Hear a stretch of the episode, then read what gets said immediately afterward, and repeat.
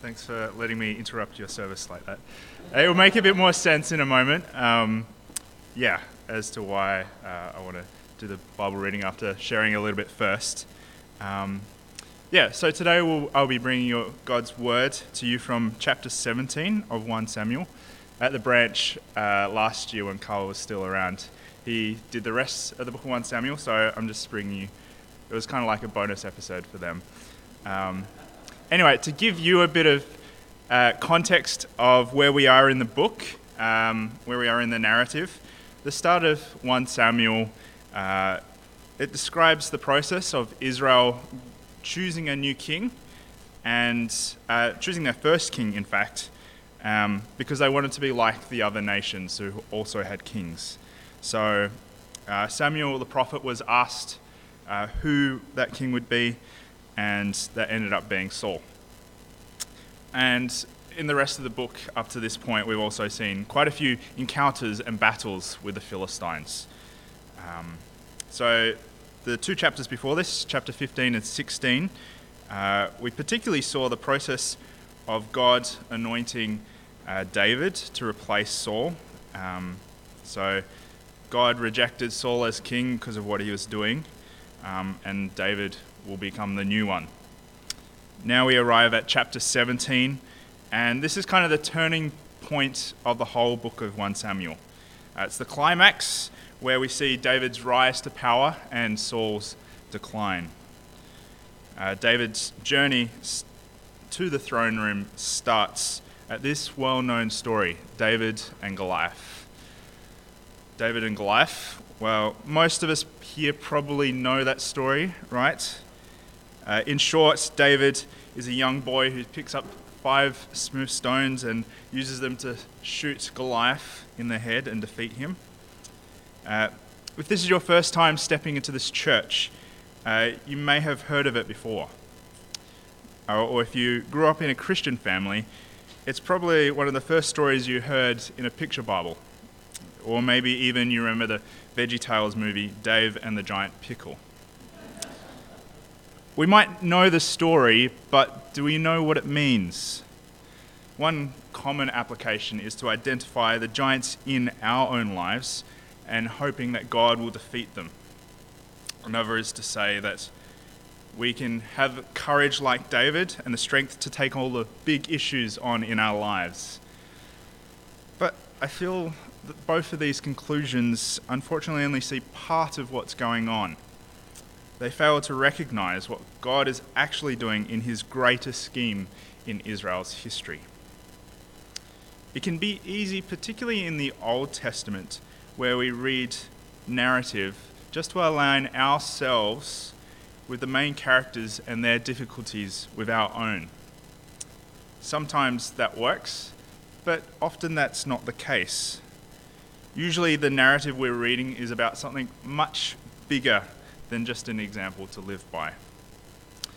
Everything we read in Scripture needs to be shaped by God's plan to save his people and bringing himself glory. As we read the Bible, we need to see everything through this lens. To discover the real truths in the Bible, we need to zoom out and see God's bigger redemptive plan at work. And I think this is the situation here. God is doing something much greater than just making David look like a legendary hero and warrior. Whether you're familiar with this story or not, let's read this uh, story again with fresh eyes as if it's the first time and observe what God is doing. Thanks, Ellie.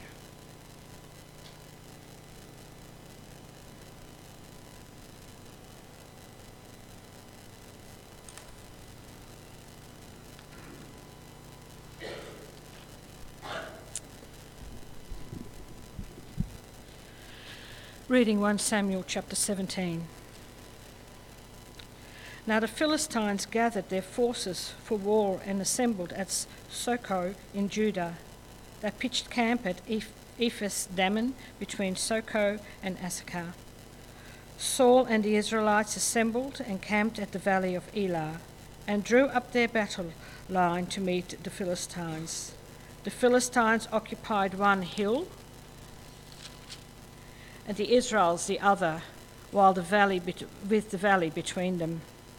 A champion named Goliath, who was from Gath, came out from came out of the Philistine camp. His height was six cubits in a span.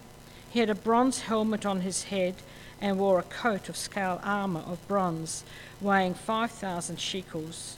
And on his legs he wore bronze greaves, and a bronze javelin was slung on his back. His spear shaft was like a weaver's rod, and its iron point weighed 600 shekels. His shield bearer went ahead of him. Goliath stood and shouted to the ranks of Israel, Why do you come, why do you come out and line up for battle? Am I not a Philistine, and are you not servants of Saul? Choose a man and have him come down to me. If he is able to fight and kill me, we will become your subjects. But if I overcome him and kill him, you will become our subjects and serve us. Then the Philistine said, This day I defy the armies of Israel. Give me a man and let us fight each other. On hearing the Philistine words, Saul and all the Israelites were dismayed and terrified. Now David was the son of an Ephrathite named Jesse, who was from Bethlehem in Judea. Jesse had eight sons, and in Saul's time he was very old. Jesse's three oldest sons had followed Saul to war.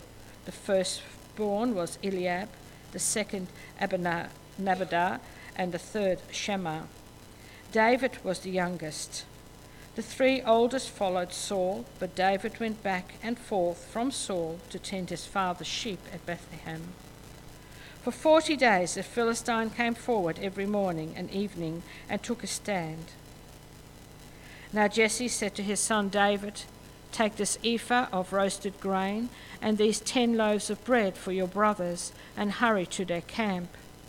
Take along these ten cheeses to the commander of their unit. See how your brothers are, and bring back some assurance from them. They are with Saul and all the men of Israel in the valley of Elah, fighting against the Philistines. Early in the morning, David left the flock in the care of a shepherd, loaded up, and set out as Jesse had directed. He reached the camp as the army was going out to its battle positions, shouting the war cry. Israel and the Philistines were drawing up their lines facing each other. David left his things with the keeper of supplies, ran to the battle lines, and asked his brothers how they were. And as he was talking with them, Goliath, the Philistine champion from Gath, stepped out from his lines and shouted his usual defiance, and David heard him. Whenever the Israelites saw the man, they fled. They all fled from him in great fear. Now the Israelites had been saying, Do you see how this man keeps coming out? He comes out to defy Israel. The king will give great wealth to the man who kills him. He will also give him his daughter in marriage, and he will exempt his family from taxes in Israel. David asked the man standing near him, What will be done for the man who kills this Philistine and removes this disgrace from Israel? Who is this uncircumcised Philistine that he should defy the enemies of the living God? And they repeated to him what they had been saying and told him, This is what will be done for the man who kills him. When Eliab, David's oldest brother, heard him speaking with the men, he turned with anger and said, Why have you come down here? And with whom did you leave those few sheep in the wilderness? I know how conceited you are and how wicked your heart is. You came down only to watch the battle. Now, what have I done? said David. Can't I even speak? He then turned away to someone else and brought up the same matter, and the men answered him as before. What David said was overheard and reported to Saul, and Saul sent for him. David said to Saul, let no one lose heart on the account of this Philistine. Your servant will go and fight him. Saul replied, You are not able to go out against this Philistine and fight him. You are only a young man, and he has been a warrior from his youth. But David said to Saul, Your servant has been keeping his father's sheep. When a lion or a bear came and carried off a sheep from the flock, I went after it, struck it, and rescued the sheep from its mouth. When it turned on me, I seized it by its hair, struck it, and killed it. Your servant has killed both the lion and the bear. This uncircumcised Philistine will be like one of them, because he has defiled the enemies, the armies of the living God. The Lord who rescued me from the paw of the lion and the paw of the bear will rescue me from the hand of this Philistine. Saul said to David, Go, and the Lord be with you. Then Saul dressed David in his own tunic. He put a coat of armour on him and a bronze helmet on his head. David fastened on his, his sword over the tunic and tried walking around because he was not used to them. I cannot go in these, he said to Saul, because I am not used to them. So he took them off. Then he took his staff in his hand. He chose five smooth stones from the stream put them in his pouch of his shepherd's bag, and with his sling in his hand approached the Philistine. Meanwhile, the Philistine, with his shield bearer in front of him, kept coming closer to David. He looked David over and saw that he was still he was little more than a boy, glowing with health and handsome, and he despised him. He said to David, Am I a dog that you come with me with sticks? And the Philistine cursed David by his gods. Come here, he said, and I will give you flesh to the birds and the wild animals. David said to the Philistine, You again come against me with sword and spear and javelin, but I come against you in the name of the Lord Almighty, the God of the armies of Israel, whom you have defied. This day the Lord will deliver you into my hands, and I will stri- strike you down and cut off your head. This very day I will give the carcass of this Philistine army to the birds and the wild animals, and the whole world will know there is a God in Israel. All those that gathered here will know that it is not by sword or spear that the Lord saves, for the battle is the Lord's, and he will give all of you all of you into our hands. And as the Philistine closed to attack him, David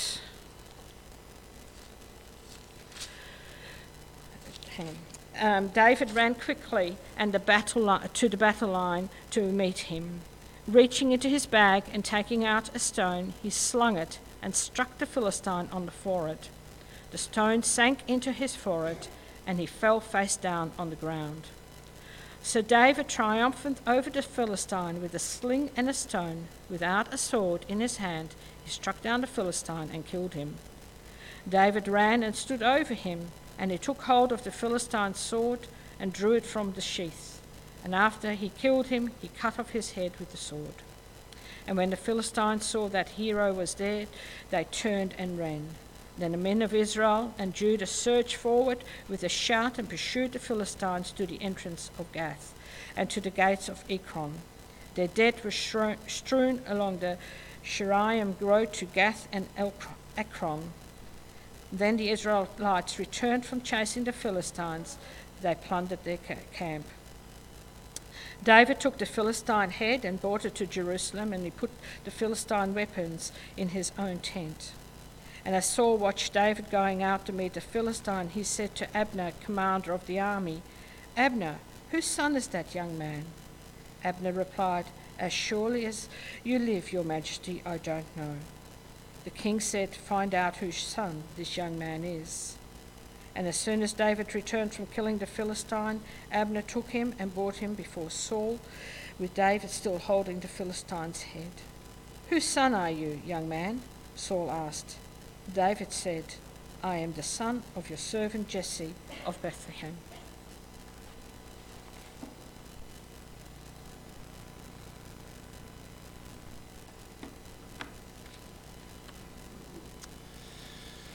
So, in this previous chapter, from what we just read, uh, we learn about how the Lord has rejected Saul and David is now anointed uh, by Samuel to replace him.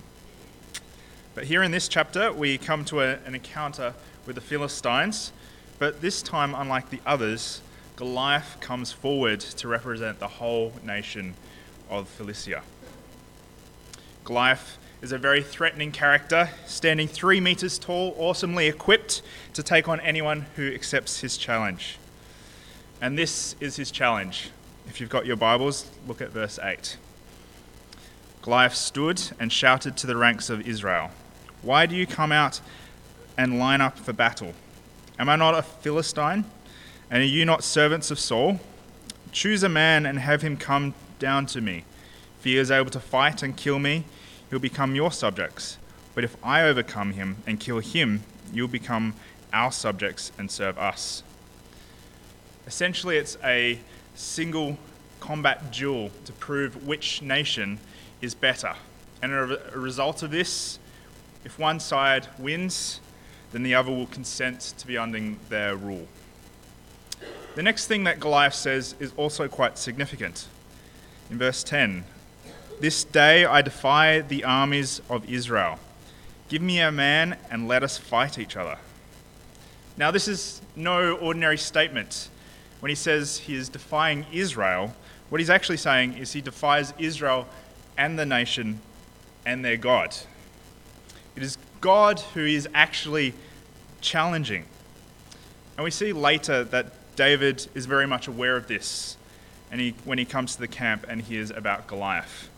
Have a look in verse 26. Who is this uncircumcised Philistine that he should defy the armies of the living God? And again later when he meets Goliath face to face in verse 45. You come against me with sword and spear and javelin, but I come against you in the name of the Lord Almighty, the God of the armies of Israel, whom you have defied. This is very much an attack against God, not just Israel itself.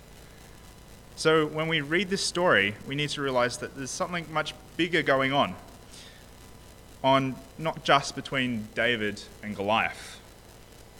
Now, in these days that we're reading of, the worship of a god or gods was tied closely with the culture of that nation.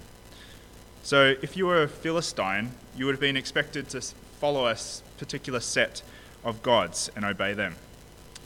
In the book of 1 Samuel, previous to this, we already hear of the god Dagon, uh, but there's others as well, like Baal, Astarte, and Asherah in some ways, it could be very similar to American patriots who are very much committed for their country. These nations are very much committed to their own God. So it's not just a fight between two individuals, it's a fight between two nations which each represent their own gods. And at the end of this fight, we'll see which God is the winner, and I wonder who that might be. It's like a CEO to a company. They're usually the face of the company itself. So when you hear them, you instantly correlate the name with the company that they own. For example, if I mention the name Elon Musk, who do you think of, or what do you think of? Tesla, or maybe these days, maybe um, SpaceX.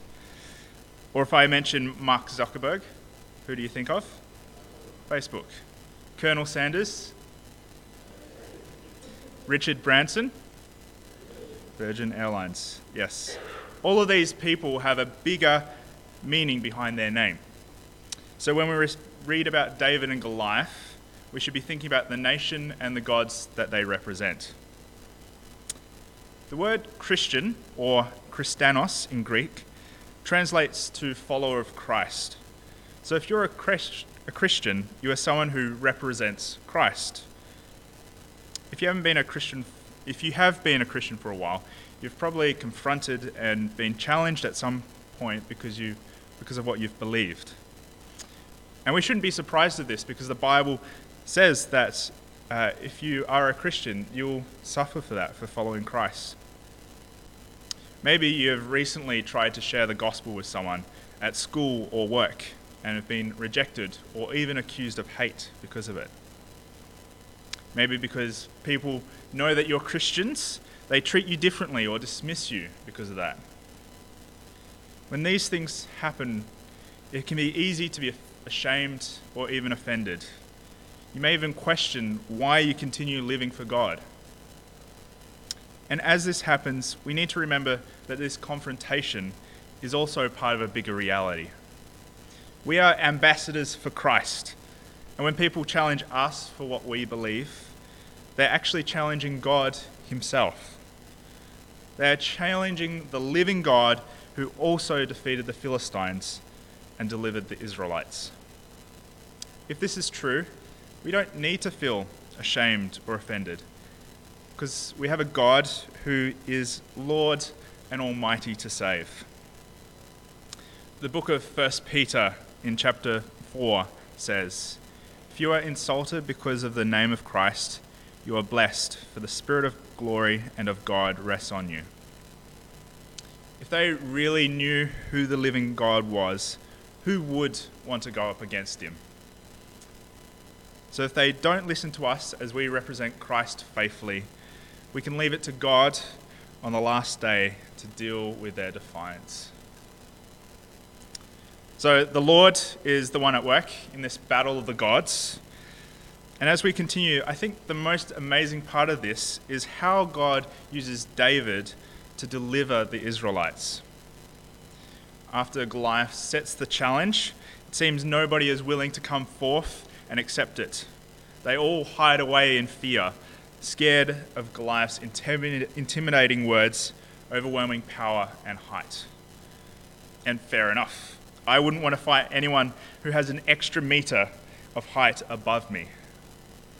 It's only when David comes to the camp to deliver food for his brothers, he feels the need to do something about it. Goliath defies the God of Israel, and it doesn't fit right with David that no one is willing to do anything about it.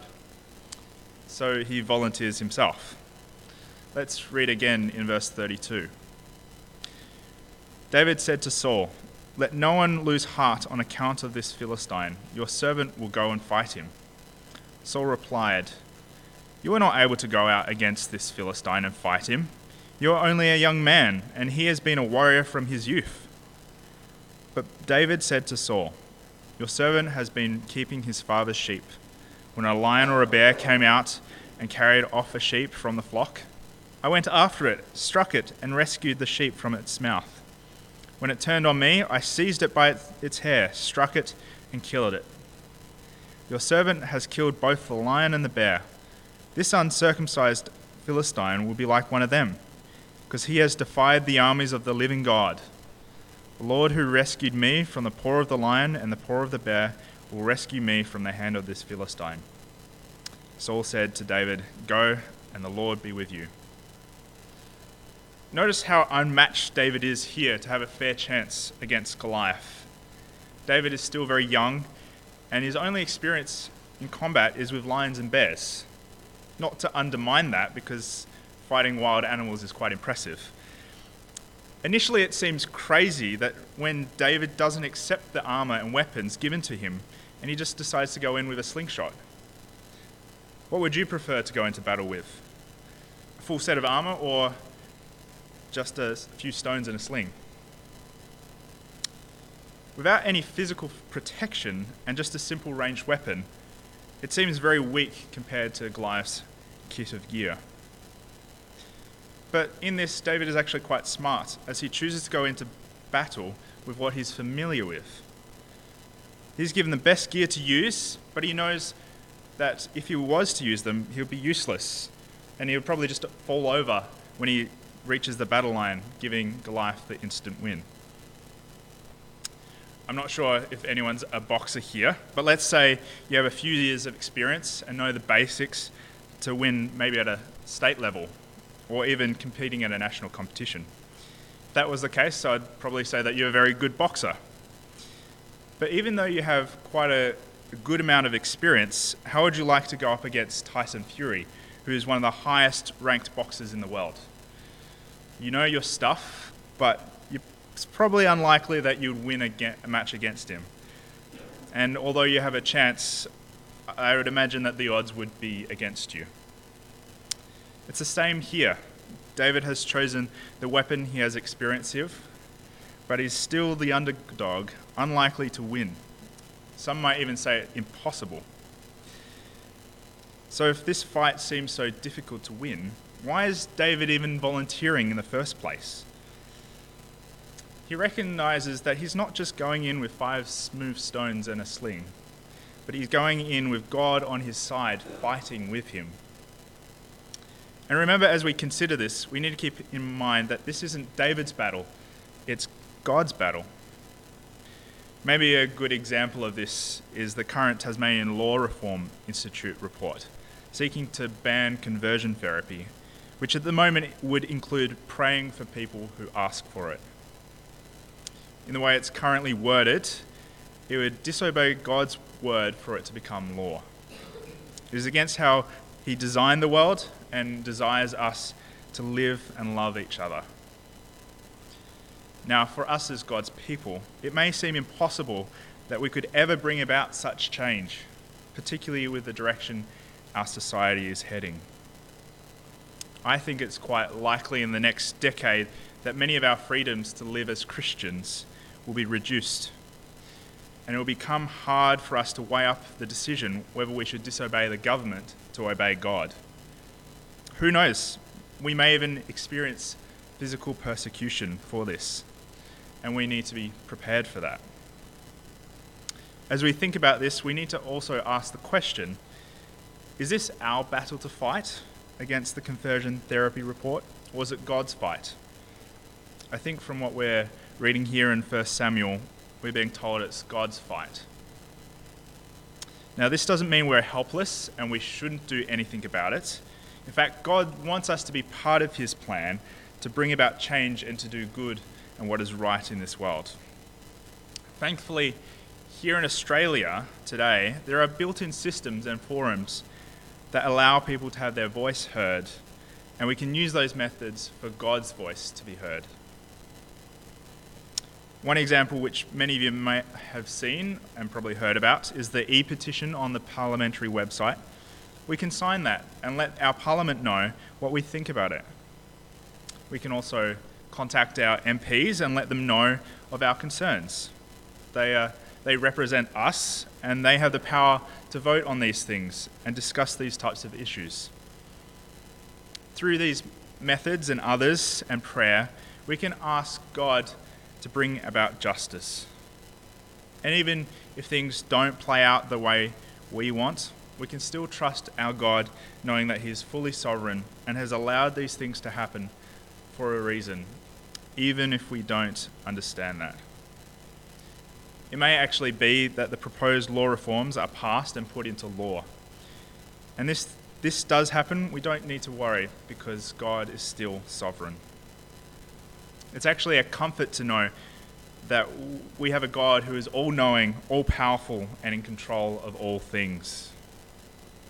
And this applies to many other aspects of life as well, where God might use us to represent Him. On a more individual level, that might look like in personal evangelism. You may be witnessing to someone at the moment, and it feels like a massive job to help them understand the gospel. We still need to do our job in telling them, but it's the Lord who wins them over. It's only the Spirit of God that can change someone's heart of stone into a heart of flesh, one that lives for God. And again, we don't need to be overwhelmed about trying to save them because we can't, but instead humbly trust God that He will reveal Himself to them in His time according to His will. We don't apply this passage by thinking we need to have the courage and strength to solve the big problems ourselves but instead, we need to recognize we are too weak to solve it, and it's only God who can fight. We just need to have faith and know He's all powerful to bring about what is right and just in this world. And as God does that, we need to be faithful to Him, just like any other part of life, and being willing for God to use us to fulfill His plans. David didn't just go into this fight looking like an underdog hero but he went in having the privilege of being God's sidekick to win this battle against the Philistines. Although we are weak, and that actually qualifies us to serve God. God enjoys using humble, weak vessels like ourselves for his purpose. And if we have faith and trust Him, then God, the God we serve, will allow us to share in His victory as well. What a great privilege that is.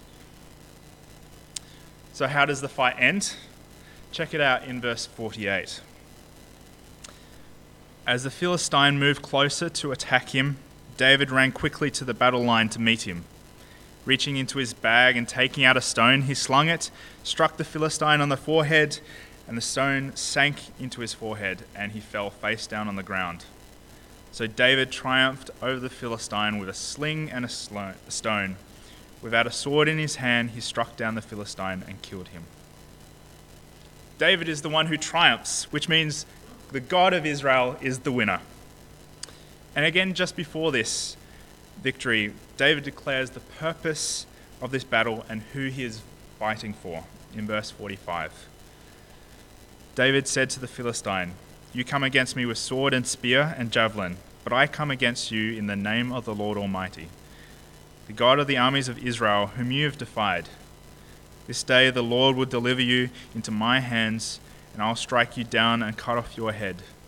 This very day I will give the carcasses of the Philistine army to the birds and the wild animals, and the whole world will know that there is a God in Israel.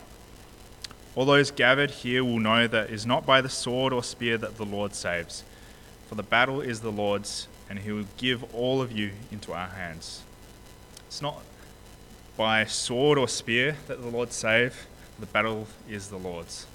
How awesome is that? God uses David with his natural talents and skills to deliver Israel. Surprisingly, however, that's not the end of the story. After Israel chases down the Philistine as they run away in fear and retreat, there's a big scene involving Saul trying to find out who David is. Three times Saul asks, who is this young man? It seems strange as to why this was included and why this question is emphasized so much. The author had a purpose behind it and included it there for a reason. And it becomes more apparent when we hear the answer in the last sentence, in verse 58. Whose son are you, young man? Saul asked him. David said, I am the son of your servant Jesse of Bethlehem. Hmm. Does that sound familiar? Who else in the Bible is known to come from Bethlehem? In the New Testament, Matthew quotes the prophecy of Micah. This is in chapter 2 of Matthew. When he, Herod, had called together all people's chief priests and teachers of the law, he asked them where the Messiah was to be born. In Bethlehem in Judea, they replied, for this is what the prophet has written. But you, Bethlehem, in the land of Judah, are by no means least among the rulers of Judah. For out of you will come a ruler who will shepherd my people Israel. The Messiah, Jesus, was also from the ancestry line of Jesse and born of Bethlehem. It may seem like an insignificant detail, but I think it's showing us that Jesus is a type of David. In the same way that David volunteers on behalf of Israel to defeat the Philistines, Jesus willingly volunteers on behalf of us to defeat sin. This isn't just history, it's prophetic. And this has happened many other times in this book before. Like Hannah's prayer, which spoke beyond herself after Samuel was born in the first two chapters. Or the ark, which was captured but then returned to the Israelites seemingly by itself in chapters 4 and 6 or the unlikely win with Jonathan and his armor bearer in chapter 14. Just as God provided for these people, the Lord provides and saves his people through Jesus. Each of these accounts points forward to a Savior who would deliver people of all nations. Again, God's bigger redemptive plan is at work. Turn to the book of 1st Ephesians uh, if you've got your Bible there. In verse 4, it says, For he chose us in him before the creation of the world to be holy and blameless in his sight. In love, he predestined us for adoption to sonship through Jesus Christ, in accordance with his pleasure and will, to the praise of his glorious grace, which he has freely given us in the Son, the one that he loves. In him we have redemption through his blood, the forgiveness of sins, in accordance with the riches of God's grace that he lavished on us. This was God's plan from the beginning to graciously redeem those he had chosen and predestined and adopted to sonship. If this battle was lost and David was killed, then God's promise to Abraham to save the world through his family would have failed. As David stepped forth to fight Goliath, the promise of a Saviour King was on the line, and God delivered. We are directly connected to this story, but it's only through Jesus. Because God delivered the Israelites, He has also delivered us from our sin by His blood through the cross. Jesus has won the ultimate battle, another battle we could not win ourselves. Ephesians also says that we were once dead in our sin, deserving of God's wrath. Dead is in sin means dead not alive, unable to do anything with the evil inside us. It's impossible for us to win the battle of sin. Only God can do that. Because of his great love for us, God, who is rich in mercy, made us alive with Christ, even when we were dead in transgressions. It is by grace you have been saved. We can only be made alive in Christ and born again because of God's grace. Are you willing to let Jesus win that battle for you? Have you accepted his free gift of eternal life? Or are you trying to do it all yourself? Are you trying to please God with all the good things that you're doing for others? Maybe that looks like regularly helping an elderly family member or volunteering for a charity or some other community group. Or maybe you're trying to do it by getting rid of all the sin in your life, like swearing in the workplace, looking at things on the internet that you shouldn't be, or unnecessarily getting angry at your children. Yes, we should strive to obey God, but is it you trying to win that battle of sin, or is it Jesus? We need to do our part with the help of the Spirit to become more like Jesus. But it's only Him who can save us from our guilt and shame. David willingly volunteered on behalf of Israel to defeat the Philistines. And Jesus is willing to volunteer for you on behalf of us to defeat sin. Are you willing for him to do that? Will you trust in the Lord like David did? Let's pray. Dear Father, thank you for this story that you've included in your Bible. Thank you for its truth. And wherever we've heard this for the first time today or are familiar with it, please help us to continue to reflect on what it's showing us. Thank you that you had a bigger redemptive plan at work here. And that through this battle of the gods, through David and Goliath, you delivered the Israelites. Thank you that also through Christ you have delivered us from sin. Help us uh, not to be overwhelmed by the big things in the world that concern us and concern you. Help us to realize that these things are too big and all we can do is to offer our weak selves and trust you that you will do what is good and right, because you are a God who is fully sovereign. Help us in the battle against sin to also give our lives to you and let Jesus uh, win that battle for us. Uh, if there's any pride in us or anything we need to confess or trying to do in our own strength, help us to get rid of that and just trust in you humbly to know you're a God who does deliver. We pray this in your name.